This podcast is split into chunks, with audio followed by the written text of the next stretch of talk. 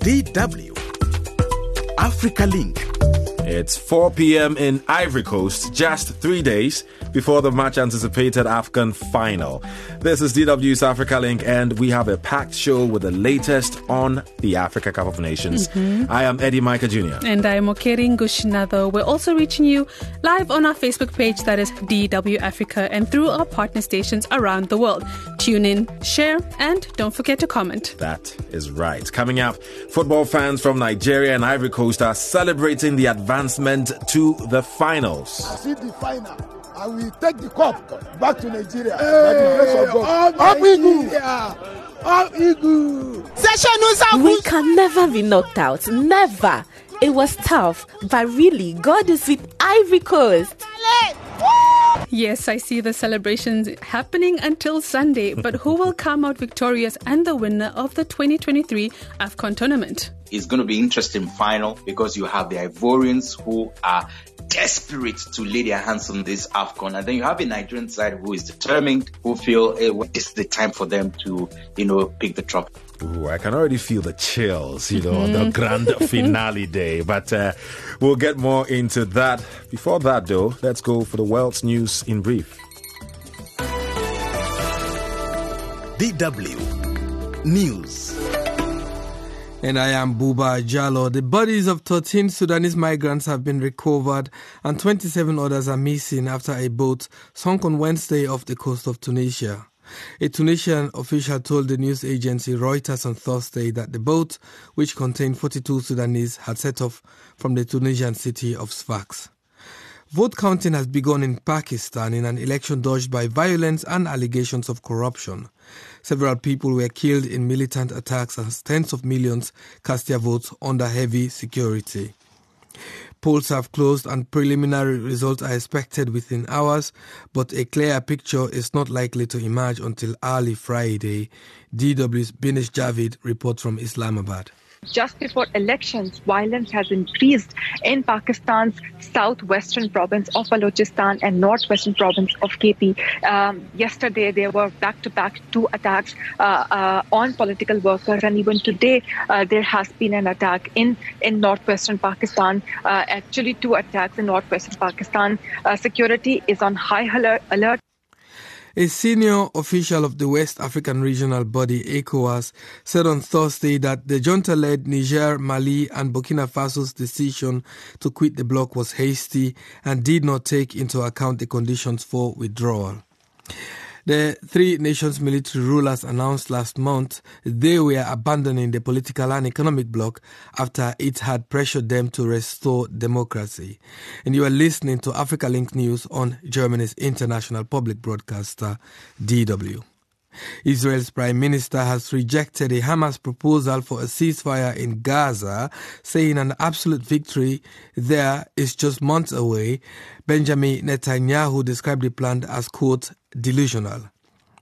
He insisted that there is no alternative to the military collapse of Hamas, which is designated as a terrorist organization by many countries.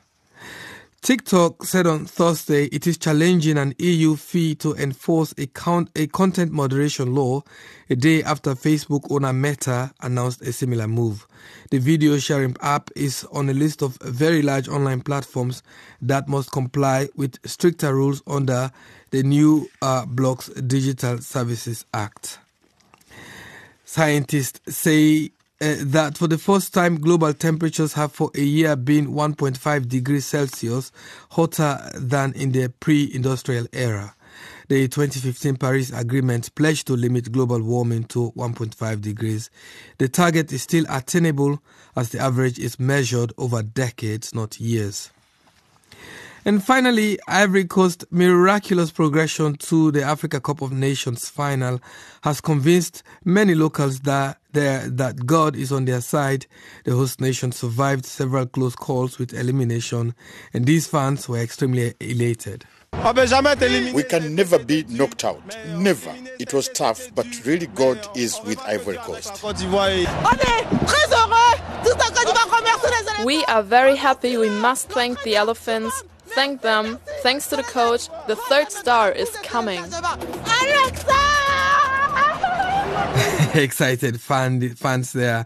And Ivory Coast will face three-time champions, the Super Eagles of Nigeria, in a thrilling final this coming Sunday. Nigeria had seen off South Africa's Bafana Bafana in a penalty shootout. But uh, more on this shortly on Africa Link with our very own EMJ Eddie Micah Jr. and Okere Ingoshi Nado. For more information, go to our Facebook page, DW Africa, and the website dw.com. My name is Buba Jallo.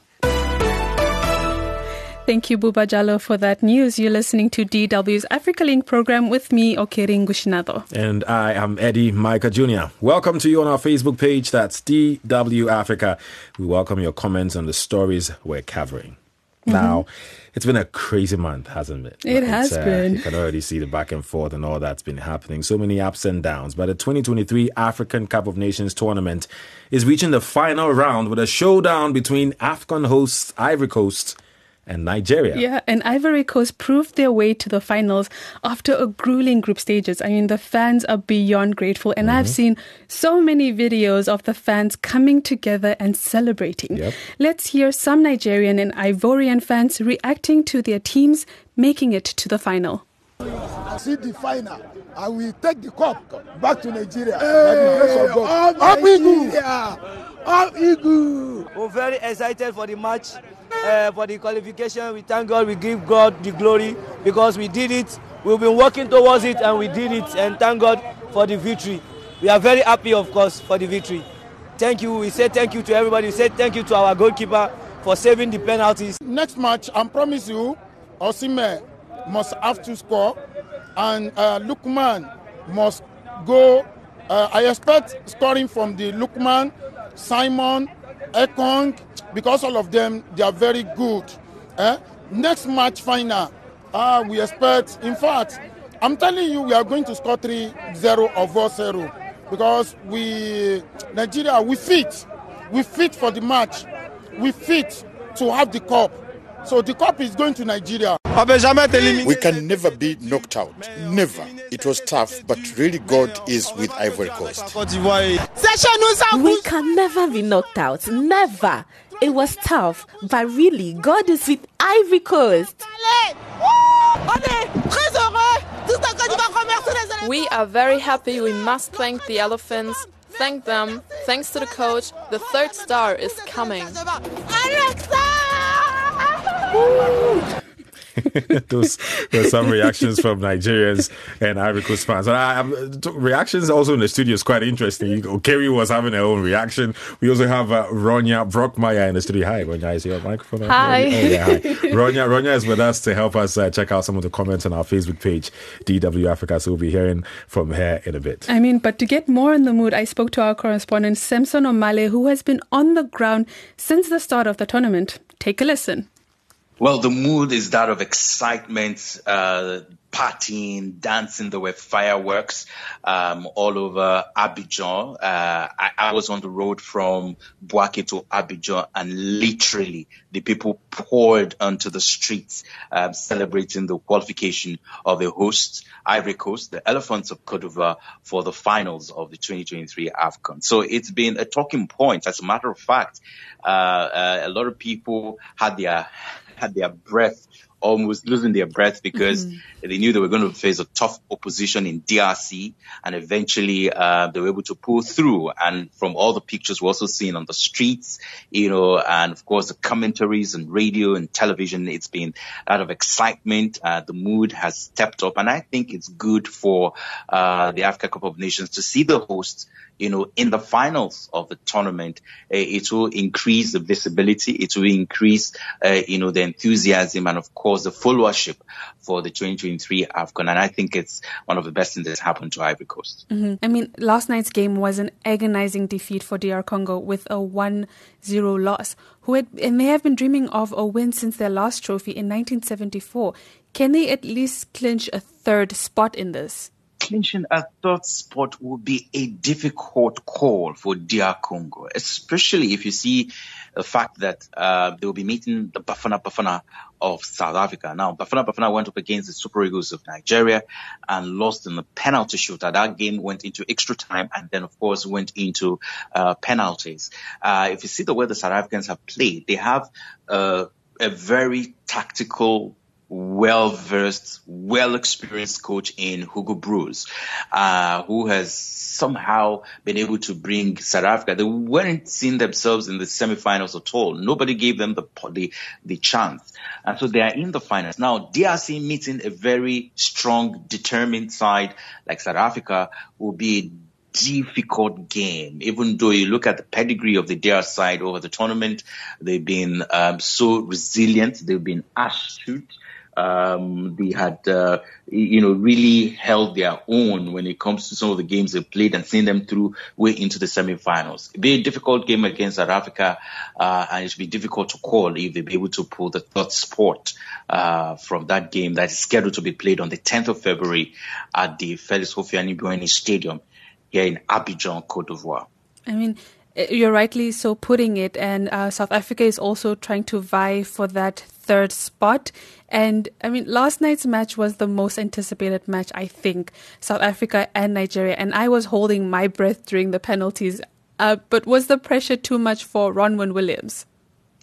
I, I, mean, to tell you something, I was just right behind him mm-hmm. um, uh, for two two times during that that that, that game. Uh, when I, I, I was just right behind me t- taking pictures, and he was very confident. I mean, and by the time the game went into after South Africa pulled the goal, uh, scored that penalty, I could see him literally controlling the game. Now he was the one controlling the tempo. He was buying the time because he wanted to go into penalties because he was so confident. Mm-hmm. You know, so he was holding more to the ball he was trying to push out, you know, trying to run down the clock, as they say in football. Uh, so he was confident. The pressure uh, uh, somehow turned, you know, when the penalty shootout came, and um, uh, the that confidence began to ebb away. Uh, the moment his players began to throw away, you know, their penalties. Uh, this time around, the table turned. It was not Ronwen Williams again who was the star boy, but Stanley Nwabali of Nigeria, yes. who now, you know, was now, you know, the, the, the, the poster boy of that semi-final match on, on, on Wednesday. Yeah, it was a sad one indeed. I mean, I was, after Saturday, the way Ronwen Williams caught the balls on Saturday's games, I think everyone was like, okay, this might be a good equalizer, um, a good penalty, and they might actually make it to the finals. But now, looking ahead, what can we expect from Sunday's final, Ivory Coast versus Nigeria? It's the most talked about final, is the most anticipated final, and I can tell you, I've been speaking with a cross session of Ivorians, right? taxi drivers uh, I've been to the markets. I'm speaking to those, just trying to gauge their mood. You go to the coffee shop, you know, I'm asking them way before yesterday, who did they see in the finals? They said, well, it's going to be Nigeria Ivory Coast. And hey, look, we're winning this cup. Uh, so uh, uh it's going to be a very interesting game. It's going to be interesting final because you have the Ivorians who are desperate to lay their hands on this AFCON. And then you have a Nigerian side who is determined, who feel, hey, well, they've been pushed out of this for a very, they appeared in um, more finals than the Ivorians. And it looks like this is the time for them to, you know, pick the trophy. So it's going to be a very tough game to watch. They had a very top game indeed. I was speaking to DW correspondent Samson Omale, who has been there since the beginning of the AFCON tournament. And I'm pretty sure he will bring us more updates, mm-hmm. I mean, on Sunday's final match. Yeah, and yeah. I can't wait. I, I also can't wait. I'm already picturing where exactly to watch the game. But, you know, yes. a lot of people looking forward to the finals are, are saying, you know, quite interesting things. You know, football connects with, with so many aspects of society, right? Uh, and we have uh, Ronya Brockmeyer with us in the studio who, who works with DW DW, and uh, you know she's she's going to help us dissect what some of you are saying. Because there's this comment from a Nollywood actor who said, who's reacted to the Super Eagles' victory over South Africa by urging Nigerians to unite and push the country forward while celebrating that victory. Uh, so we basically said, what do you make of his statement in terms of football uniting people. And we have some comments, right? Yeah. Um, David says football and by extension sports are not the only things that unite Nigerians. The arts, entertainment, music, movies, comedy, and the creative industry do too. Mm, but yeah. sports, especially football, is the most powerful and influencer of Nigeria Nigerians as things are now. Yeah, I mean it's is, is it even is it even uh, it's not really rocket science is it you see when sports and activities Mhm. are going on Yeah. a lot of people come together um, and, and and witness what what are what more are people saying Um, uh, Akbor says Mhm. uh, football is the only thing that gives Africa some pride and recognition out there. yeah so you should understand when I say my pride has gone down a bit because Ghana Ghana didn't make it this far It was the same for me when Namibia Yeah. also didn't make it. But you know, I, I, I was like last night, for example, I was supporting South Africa for the mere reason Yeah. that the other other Southern African team that was kind of like pushed there to the to the semifinals. But it's very sad to see that Uh-huh. Yeah. no Southern African yeah. team is in. To be honest, um, I was surprised Namibia went that far, even qualified. I- I- not to No, throw no, shade, but uh, it's all good. It's all good. We'll come back to Urania in a bit. But uh, during AFCON, uh, we've had football legends in the stands from Nigeria, former footballer JJ Okocha, Ivorian former footballer Didier Drogba. But on the sidelines, our correspondent Samson Omale spoke to Daniel Amokachi, a Nigerian football manager and former professional player. Mhm. For a brief background for people that don't know him, Omakachi was capped 44 times by Nigeria, scoring scoring 13 goals. His spell in international football saw him win the African Cup of Nations in 1994 and a gold medal at the 1996 Olympics. Omakachi has been following the games in Ivory Coast and speaks on his thoughts on this year's AFCON tournament. I've been, you know, in the game for a while, and I've watched all the uh, the matches so far, the African Cup of Nations, and I'm in the broadcasting team, and uh, I comment a lot. Uh, I think first we have to give, you know, Africa a thumb up because of the number of ratios of goals that we've been scoring. Uh, we've scored, we are in the 30 plus ratios from the group stages to the knockout stage. Uh, we have overpassed the last two AFCONs. That tells you that we are doing something good in Africa. But at the same time, you know, uh, in the last third, you know, is the decision making. You know, uh, that decision making that we, if you are there to get the ball to score, I don't give you a try to touch it extra more. Or I choose the wrong player that the ball should go to. And I think that's what we should work on. But, you know, uh, in Africa, we have a, you know, we have our culture and we have our style of football. And if we relate with our style of football, then, you know, we'll always be the best football players in the world. You know, Africa and South America, we are the same. Uh, but, you know, in the European angle of it, you know, they kill our style of football because they are too tactically disciplined. And that's why I love what Ancelotti is doing at Real Madrid. Uh, that he said, I cannot stop, you know, Rodrygo or uh, Vinicius Junior to do what they want to do up front. Because if I tell them to stay on the left wide and they are on the field and they see they need to make a run in the middle, who am I as a manager to tell them? Because they have to decide. So that what makes a great player, and that's what African players are all about. And if we have a manager that understands that, you know, we'll fly. And a typical example is the the last game the Ivorians play against Senegal. You have a manager who is an African. You have a manager who understands the players of African. You have a manager who understands the quality that the Ivorian players have. You have a player who is Sire, who is the ma- man of the match in the last game. He never played. He never kicked the ball. They never even put him. But he knows that this player needs the link between the defense and the attack. And then he brought some players. He keeps on key player on the bench. That tells you the quality that Africa has when it comes to managerial and the skill of football. All right. That is Nigerian former footballer uh, Daniel Omakachi. I like the way you said the name. Very. I'm giving power to yeah, the name. power to the name. But uh, it's it's it's it's quite interesting uh, hammering on uh, the the aspect of local coaches Mhm. versus foreign coaches because the African tournament has has challenged the notion that foreign coaches are superior to local coaches in leading African football teams. Uh, foreign coaches have not outperformed the African counterparts per se in the 36 matches that were played at the group stage. I mean, also in this year's tournament, Eddie, we have seen foreign coaches being sacked for national replacements. I mean, mm-hmm. just this week, Egypt fired Portuguese head coach Rui Vitória and replaced him with Hossam Hassan, the country's all-time top scorer with 68 goals. Yeah, and it was not only Egypt. Ivory Coast coach Jean Louis Gasset was fired after the group's poor performance in the group stage, although advancing and making it all the way to the finals. But under uh, local coach now, former Ivory Coast midfielder Emerse Faé was put in that interim uh, position. And so far, so good. So, as you'd expect, this is gathering debate. Everyone's talking foreign coaches or local coaches? And uh, we're going to check out some of the comments on our Facebook page regarding that with Ronya Brockmeyer. What are they saying? uh, there's the comment from TJ saying that I prefer foreign coaches, no nepotism or tribalism, deliver or get sacked. That's pretty straightforward one, isn't it? Yeah. uh, and uh, Is- Ismail Abba is, is, is quite a frequent, uh, uh, someone who frequently comments on our page. What did Ismaila say this time around? Ismaila, that's uh, Ismail Abba. Uh, yeah, uh, he's saying the problem with home-based coaches is nepotism is a high risky possibility Hmm. uh, because they know the coaches and are able to influence them to select their relatives or friends. But a foreign coach would only select talent. Yeah. The question also is, Kiki, what kind of talent? I mean, I just want to know: Does Ghana have a national or foreign coach? Because we have a, a, a national coach. You have a, a local coach, yeah, you mean? yeah. Uh, Sorry, local coach local Collins Benjamin. We we we rotate. Well, the, the the latest coach that we sacked was a foreign coach. Mhm. Well, he's got Ghanaian roots, Okay. right? Uh, but yeah, I would say sort of foreign slash local. But we've had a lot of uh, foreign coaches also.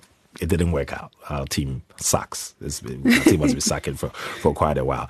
But what, what would you do? What, what what would you go for? Foreign or local? Do you have any preference? Ro- uh, Um, Ronya? Well, Ronya. I mean, I guess local is, sounds good because uh, there's there's another comment from Chelsea saying Yeah. that uh, she prefers African coaches because they're skilled and talented to some extent more than those foreigners. So I guess You wanna let them just do their work. Yeah, yeah, yeah. Yeah. I think I think I'm all up for giving the local talents the chance to, you know, make their nations proud. Let us know more of your thoughts on our Facebook page, DW Africa. If you just joined us, that is the program Africa Link with me, Eddie Micah Jr. And I am also Okeri Ngushinado. We're also live on our Facebook page. That is DW Africa, but we have a lot more coming. Yep, we will go to Nigeria. The country has introduced a new student loan program for uh, for tertiary education, but some are questioning the move. If you are going to help somebody, it shouldn't be in form of a loan. It should be in form of a grant. If you check around, there are a lot of graduates out there have nothing to do. So if at the end of the day one is supposed to pay the loan, it's not going to be an easy one to Nigerian students. Also ahead, what happens next after a court in Kenya ruled that it is illegal to send police officers to Haiti? We'll get to that in a bit, but first let's go to Nigeria. The federal government introduced student loans to financially assist tertiary students in their education. That's right. The loan is open to students who are admitted to any public Nigerian university or educational school. The loan covers the cost of tuition, fees, and living expenses. President Bola Tinubu last year signed the Access to Higher Education Bill into law, known as the Student Loan Scheme. For more on how the scheme has been received, Shehu Salmanu sent us this report.